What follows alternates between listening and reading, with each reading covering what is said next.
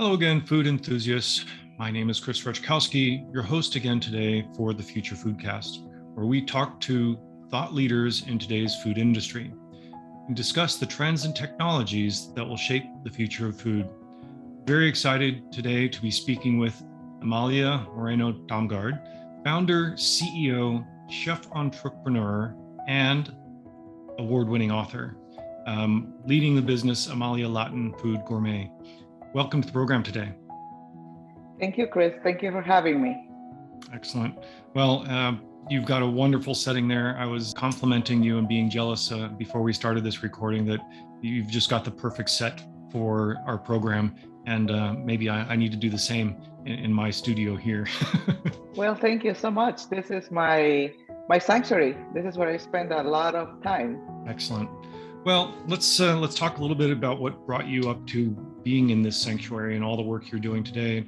Maybe introduce sort of your background uh, to the audience and what how did you start becoming passionate about food and you know going back to wherever the beginning of that was up to when you started your current business activities. Yes, I was uh, born and raised in uh, in Guatemala City, and at a very early age, my parents got divorced, and I ended up living with my maternal grandmother in a, a remote part of Guatemala in a town called Quezaltepeque in the department of Chiquimula which is uh, closest to the border uh, with uh, El Salvador. My grandmother was an entrepreneur and also very good cook. I used to go with her to the markets. I used to help her in the kitchen and I observed a lot. So I think I absorbed a lot as well and I didn't know how much really I I learned from her until I moved to the US.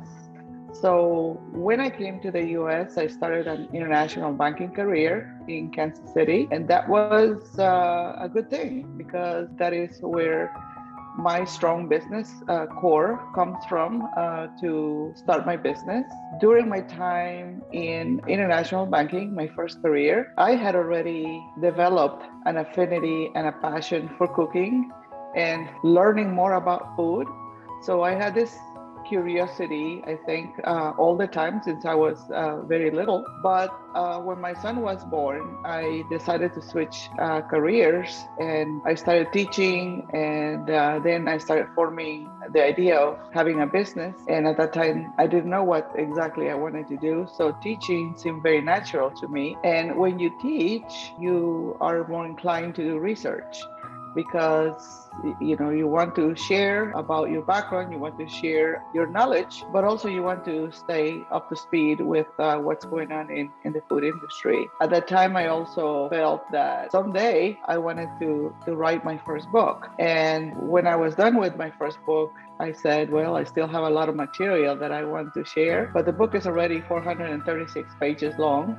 It had taken me four and a half years about to compile, traveling and, and doing the research, testing recipes, writing uh, food anecdotes, uh, writing culture, writing about um, history. And so I said, well, I better save this uh, other material for, for my next book. And that was a good thing because that gave me time to really reflect and, and analyze, well, the first book was a, a, very good idea because there wasn't a book like that in the US in, in English, uh, written from a, a Guatemalan a professional chef from a native perspective and someone that you know has lived in the culture and really really appreciates it. So this gave me the, the opportunity to bring guatemalan cuisine to, to the forefront and, and to tell the world in my own words about guatemalan cuisine. But then as time went on i said information that i want to share is beyond guatemalan cuisine. Why? Because we don't live in a vacuum. We are connected in in some way to other people people and to other uh, cuisines. And the proximity of the Central America region and Mexico gave me the idea that I needed to write again and continue my, my writing from the first book about Guatemalan cuisine, but this time connected to the region. Why? Because this region called Mesoamerica has been a very important region and not much has been written mm. from a food standpoint, food and culture lots of research still being done around archaeology, anthropology, all connected to this field, but not much about mm-hmm. how important it is from a food standpoint because it's a, a center of agriculture, it's a center of origin, and it's the center where major civilizations once lived, mm-hmm. and their descendants are still there today, who practice many of uh, the food traditions and food ways uh, that these early peoples uh, had. But also, you know, there was another opportunity to expand into the Central America region because there were other uh, tribes, civilizations there, early peoples that also interacted with the major civilizations. And when I say major, I'm talking about the Olmecs, I'm talking about the Aztecs, the Mayas. There were other groups there in the Central America region also that, that played a role with the how the cuisine is there today and why it is the way it is. So these groups traveled north north, south, and they they exchanged information, they exchanged uh, ingredients, they exchanged ideas, but also along the way, uh, the ideas that were traveling in this area were in the in the in the way of recipes, perhaps early recipes. So and, and, so this takes me to to the connection and the interrelation of all these cultures as to why the cuisines are similar yet distinctive. And that boils down to, you know, the staples of the region being a center of agriculture, corn, beans, and squash. You know, those are staples in the Native American culture as well. And beyond that, there's tomatoes, there is uh, chiles, there is there are many other commonalities. But corn has is a central part of mm-hmm. our culture and our diet and that is true today for the Latin American region, not necessarily the Mesoamerica region. But using just corn as, as an example, you know, we can go from, from country to country, from South Central Mexico, which is part of the uh, Mesoamerica region, to uh, Belize, Guatemala, El Salvador, Honduras, uh, Nicaragua, Costa Rica, and Panama, you're going to find a corn recipe in, in, in more than, than one way, in more than tortillas, in more than tamales, mm-hmm. in more than soups, in more than drink. And, and some of those are, are similar, yet different because the different cultures that live in these countries have adapt, adapted them to what's available locally, to what grows there naturally, locally, and so on. So this is a very important region uh, because it's deeply historical, it's ancient, not much is known about it yet, but as a center of agriculture, there are some 104 uh, native species, uh, those are edible, uh, that have been identified in this area so far. And I say identified, there might be more out there. Yeah. Because research continues. Mm-hmm. And out of these 104 native species, about 50% of those are in my home country, Guatemala. And Guatemala is a fairly small country in comparison to Mexico, but it is very, very rich in culture, in agriculture, and the core of it is uh, the Mayan civilization. Mm-hmm. And so this creates wonderful environment for you know connecting food to culture history and and vice versa because mm-hmm. they are interrelated right well it's a great background an amazing background of course um, and one of the trends I definitely see that you represent is people with really successful, often global careers that uh, shift into their passion, which is then the food space in in all sorts of different ways, of course. So it's excellent to see those business skills brought into you know the food space. But another thing that seems a little bit special for what you're doing is it's not only the focus on food and bringing new food to a new region, but really bringing the culture with it. And I, think those of us that have been fortunate to travel internationally and uh, spend significant time in places where we weren't, where we didn't grow up, really start to deeply understand how intertwined food and culture is. And, and frankly, it's hard from an American point of view I think, because a lot of Americans don't get the opportunity to travel outside the US very much. Tell us more about how you're helping to basically bring culture along with the food in your in your books and also in the work that you do with Amalia Latin Gourmet. So the idea of bringing food culture with home style cooking, uh, healthy eating, and injecting modern uh, techniques, cooking techniques uh, that is into an ancient cuisine that still has very many techniques that are still in use today. As an example, there are uh, tools that are made of volcanic rock used to grind, uh, used to uh, puree ingredients. And I call those uh, the ancient blenders because, you know, our mother blender uh, really replaced in, in a way uh, some of these ancient tools, although they're still there in the remote parts of, of every country, especially in the Mesoamerica region. So connecting culture to food for me is important because I have to tell you a story every time I prepare a dish. I have to tell you a story every time I demonstrate a dish. Why? Because I think it's important for people to know the origin, but it's important for people also to learn about new ingredients. You know, with uh, immigration, with increase in uh, the Latino demographic here in, in the US that has been a minority for quite some time and, and continues to grow. The diversity within the Latino community also continues to grow. And so we are very diverse. We are Latinos, but we come from different countries and we are all mm-hmm. very proud of our nationalities. So, you know, we are sort of put it to this Latino label, uh, mm-hmm. but within the label, there are 21 countries here uh, that encompass uh, Latin America. And as a voice of culture in, in Guatemala and the Central America region, I think it's important to vocalize why the food is the way it is. It's important to tell the stories from uh, the perspective of, of the natives, from the perspective of, of the cooks. Why? It makes it more interesting uh, for mm-hmm. me and, and i hope that it makes it more interesting for other people as well but every time i give a presentation or cooking demonstration i sense that people like that i sense that people hunger for for information more so today than they did maybe 20 years ago. Not that people were not interested before. I feel that there's a movement now in terms of uh, interest about other cultures, about diversity, and also about expanding upon our knowledge that you know, there is beyond so many cuisines that have been mainstream here in the US. Oh, there is a, a bigger world out there. Mm. So this is bringing all this interest in, in more diversity. And with more diversity come new foods and then new ethnicities, right, that are now narrating, they are now sharing more about their, their foods and their places of origin. But I think that food is also an opportunity to connect people at the table.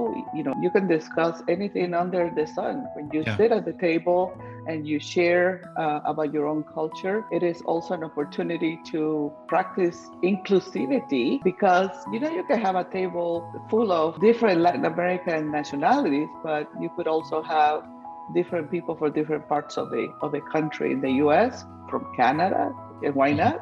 From other parts of the world. So, food is a platform for connecting, better understanding, uh, better appreciation. Why? Because it is shared in a way that it's not uh. It's a matter of fact. This is the way it is, right? This is why we do the things we do. Uh, these are our customs. These are our traditions. And why is that? Well, let me think about that, right? And why is it that we do the things we do? We do, mm-hmm. you know, many of us say, well, we've, we've always done it this way. Yeah. But oftentimes there is a reason. Yeah. And I, I certainly agree, of course, that we share food at meals and all these conversations happen. It's a great way to bring people together. On this podcast, probably more common that we're focusing on the food itself and thinking about, oh, where does it come from? What's the supply chain look like? What is the transparency and the authenticity of this food? But it's interesting the way you're approaching the food space and bringing the cultures through recipes. As you're talking, it, it strikes me that there's probably a, a, great benefit to be had also in understanding, if you will, the transparency of the recipe and all the way back to the origins. You know, like you said, people are more curious, I think, these days of understanding different cultures, different cuisines. And then not just read a recipe in a book and say, oh, great, I'm going to try something from Latin America, but to really understand in a transparent way where's that food coming from? What's the culture like? Is that something that you're, I think, maybe helping to bring to the public through your books? I think so. And when I said earlier that uh, when I wrote my first book, Amalia's Guatemalan Kitchen, there wasn't a book out there about Guatemalan cuisine. And within the book, there are recipes and within the recipes there are ingredients that are inherent to the cuisine and ingredients that that were not known here. And there are many commonalities but also there are new ingredients because those are native to the land. But you know in doing the work i do i am also connected to different facets of the foodways of the past of the foodways of today of the foodways of the future but I am also connected to all these the concepts of food safety, mm-hmm. transparency, mm-hmm. information. Why? Because people also demand to know more about mm-hmm. the sources of food. People, I think, are more mindful today about wanting to know how the food is grown they want to be healthier. They, they are more conscious about what they put into their bodies. So they want to know the origin. They want to know uh, the source. They want to know even, you know, are animals uh, treated um, right. fairly and, and with respect? And, you know, are they, are they grown in mm-hmm. a way that is beneficial for us, our bodies, for the environment and for the planet in general mm-hmm. because i think that all these things are connected and food is definitely a, a big a big part of what's going on in the environment and there's so many books and so many videos that have been created out there about this but i am connected to many farmers here in the twin cities uh, who are practicing uh, sustainability have been doing that for a while and a big movement now uh, that has been developing and gaining speed lately is uh, regenerative agriculture and so and these are not new concepts these are mm-hmm. concepts that come from past civilizations. Right. We're trying to revive a lot of this stuff. And so, you know, a lot of this food safety, uh, transparency, information, and uh, food origins uh, is connected to farmers and it's connected to the land, right? So people, I think, are more open to asking uh, the questions uh, without hesitation, without fear. You know, what are you feeding us, right? Is it a socially responsible, you know, right. company and behaviors in growing food? food in dealing with farmers. Are they getting paid what they they need to be mm-hmm. paid? Mm-hmm. And and there's so many different things uh, that are connected to this uh, blockchain in the food system yeah. uh, concept. But you know, I see so many benefits from this because, well, again, this is not really anything new. You know, blockchain is progressing and it's adapting to modern times. Uh, information is being recorded more um, actively today. It's being digitalized Right. And so that people have more access to that information for transparency, for the benefit mm-hmm. people, right? Yeah. And for safer food at the same time. And those are things that are important to me personally. They are important to me as a teacher, and they're important to me when I cook at home. I want to make sure that I am eating healthy foods and I am putting the best products into my body in terms of health. Right sustainability means different things to different people and no, there's no certainly there's no one opinion that is right or better um, absolutely but i see this a lot also in, in the many entrepreneurs we're talking to and that there's really such a focus on sustainability but at the same time i think especially those that are people are selling food products the key determining factors on a purchase still come down to taste and cost. But increasingly, anecdotally, through people feeling like there's more focus on purchasing decisions be made on sustainable practices, but you know also real data that shows that people are moving in that direction. What do you see in the next few years? How much do you think people's impression of sustainability in a food product is going to sway their purchasing decision, whether their view is on sustainability of living wages, organic, um, regenerative farming, or even packaging waste reduction? How much do you think that's going to play a role in the individual's purchasing decisions? I think that, you know, the younger generations are different from us. and I hear often, I talk to them, and I have a younger son who is part of that generation, and they are more conscious about the environment. I mean, we've always been conscious about the environment, but how much attention did we really pay to the impact of uh, farming and agriculture on the environment? How much attention did we pay to the fact that you know we're buying a product that is at a good price but it tastes good and how much do we care beyond that? I think that today there is more consciousness about questioning a little bit more about what that product comes from. You know as an example i can pick up a bag of coffee and you know i can talk about coffee until I'm blue in the face because coffee is grown in Guatemala and it's grown in uh, other uh, Latin American countries. But what I hear often is that you know the farmers are are growing the coffee. It's backbreaking work, labor, and that you know they're selling, they're exporting this coffee, and they're not really benefiting that much mm. from from that. So I, I, think that today there's more conscious about, especially here in Minnesota. I think that we we have so many nonprofits and we have so many organizations that are socially responsible that are looking at those issues. This is a bag of coffee. By the way, the packaging looks beautiful, very attractive. You know, the coffee tastes delicious because, you know, it came from the best growing regions in the world. But then who grew this coffee? Mm-hmm. And who are these people? And how much do we know about them? Right. You know, what are their conditions? Their socioeconomic conditions. I think those questions are asked more today than than mm-hmm. in the past. Why? Yeah. Because there's more information out there. You know, you tell someone something and they are not quite sure that they believe you, they'll immediately go to Google. Whether exactly. you know Google is the, the best place to go because there's a lot of misinformation there. Mm-hmm. Um, but what I'm saying is that there is more information available today uh, than there was, you know, 10, 15 years, 20 years ago. After all, the internet is a fairly new platform.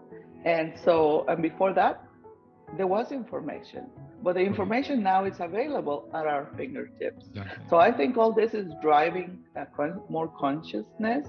And of course, there's advocacy out there from the groups that I mentioned, nonprofits that are that are demanding more transparency about how these products are grown. You know, mm-hmm. we want to benefit the farmers, you know, because mm-hmm. they are the ones really originating and doing a lot of this work. Right. As you're also describing, as technology has evolved, it makes this transparency easier. What might have taken literally months 20 years ago might take literally seconds today.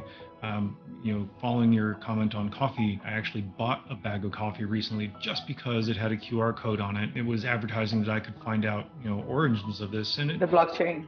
Yeah, so it did bring some of that. It's it's at the beginning phases, but with as you said, using blockchain to help develop trust um, in the supply chain, um, allowing people to look back through the supply chain and potentially see who is actually growing this coffee, and then having trust in that. And the trust, frankly, doesn't come from blockchain. The blockchain and the technology is a tool for um, another word that's very popular these days authentic entrepreneurs, people that are mm-hmm. trusted, that come through in the product. I'm curious, as this technology is becoming more available, more easy for companies to use, let's say a consumer, is able to buy a product and look back on the supply through the supply chain, say through a QR code with their smartphone, and find where it comes from halfway around the world, and they're able to possibly even connect with those individuals. Do you foresee somehow that possibly changing the economics of the supply chain? And frankly, it, it becomes possible for the final consumer to potentially impact the economics of those farmers through all sorts of mechanisms at that point.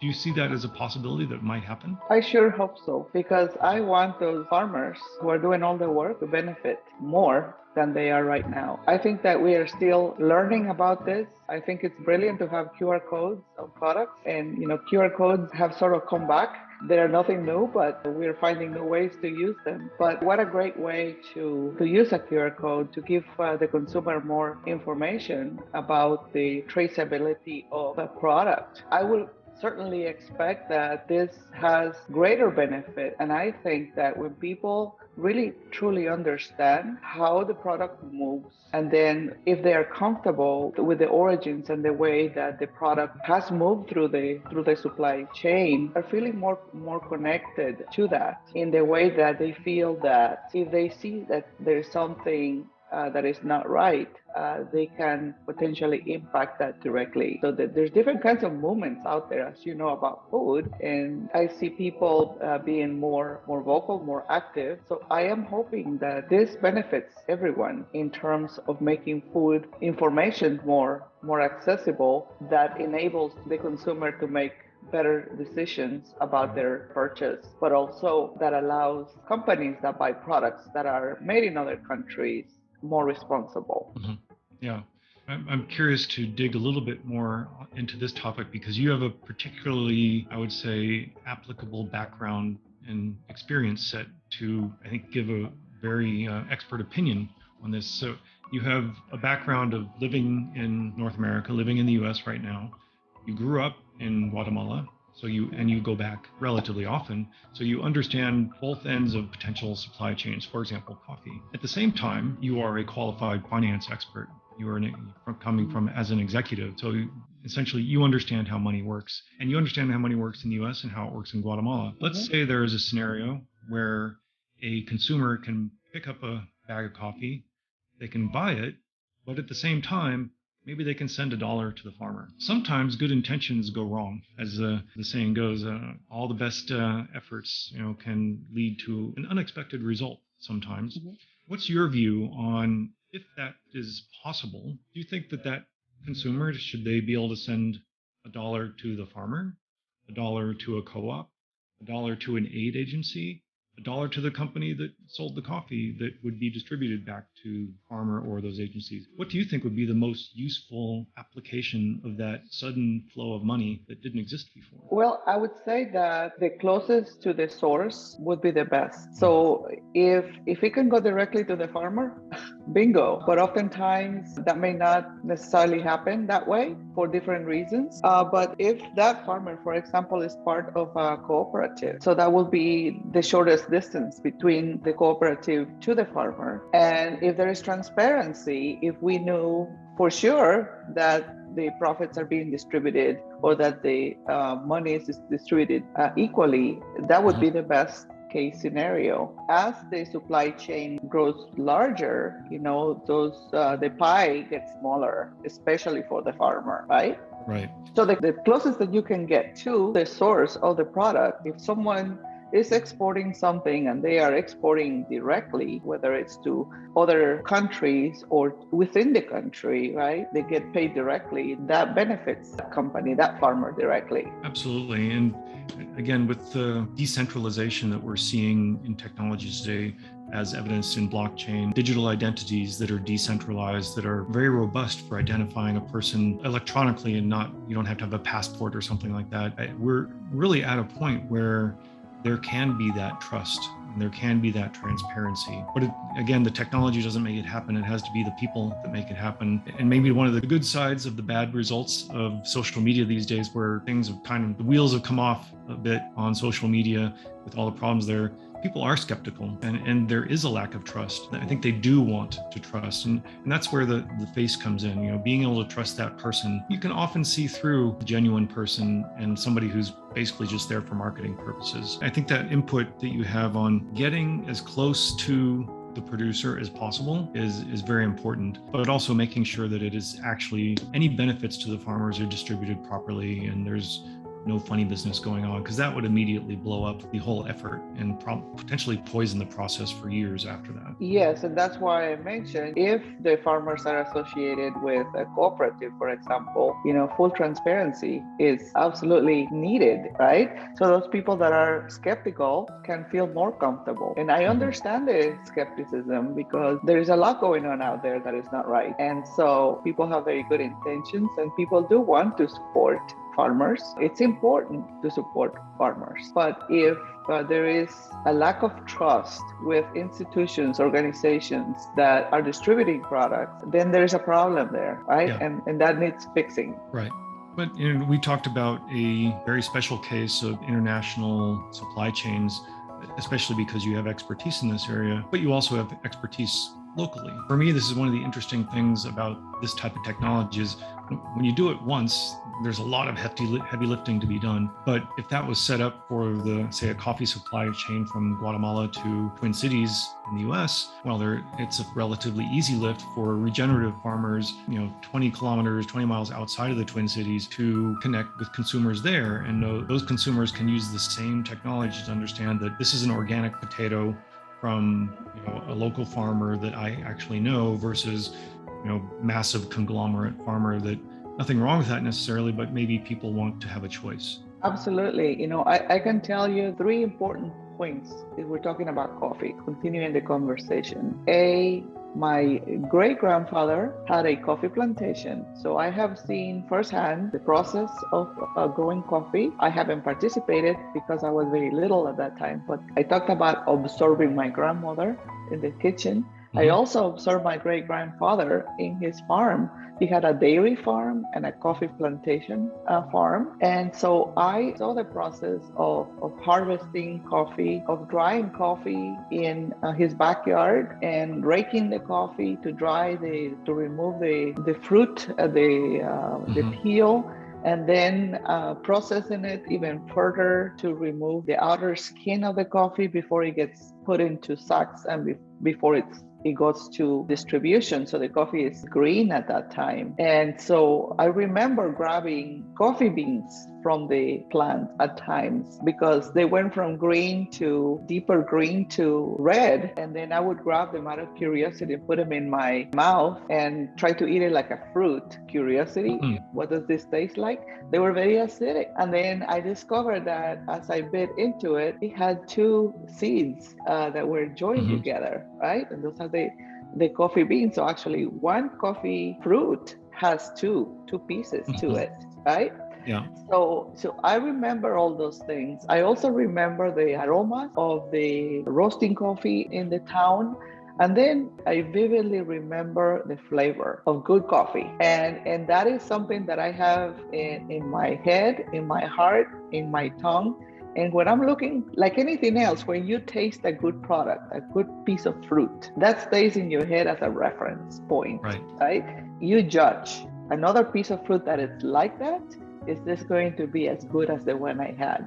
The one that I said, oh, this is really good. So mm-hmm. coffee for me, it's that way. So I have a connection to my great grandfather, but being here in Minnesota now, I have a connection to two farmers who are growing coffee in, in Guatemala. And one of them is actually exporting coffee and connecting with various nonprofits one way. So that's a direct, right? A direct export. And that is really, really good. I want to see more of that happening, right?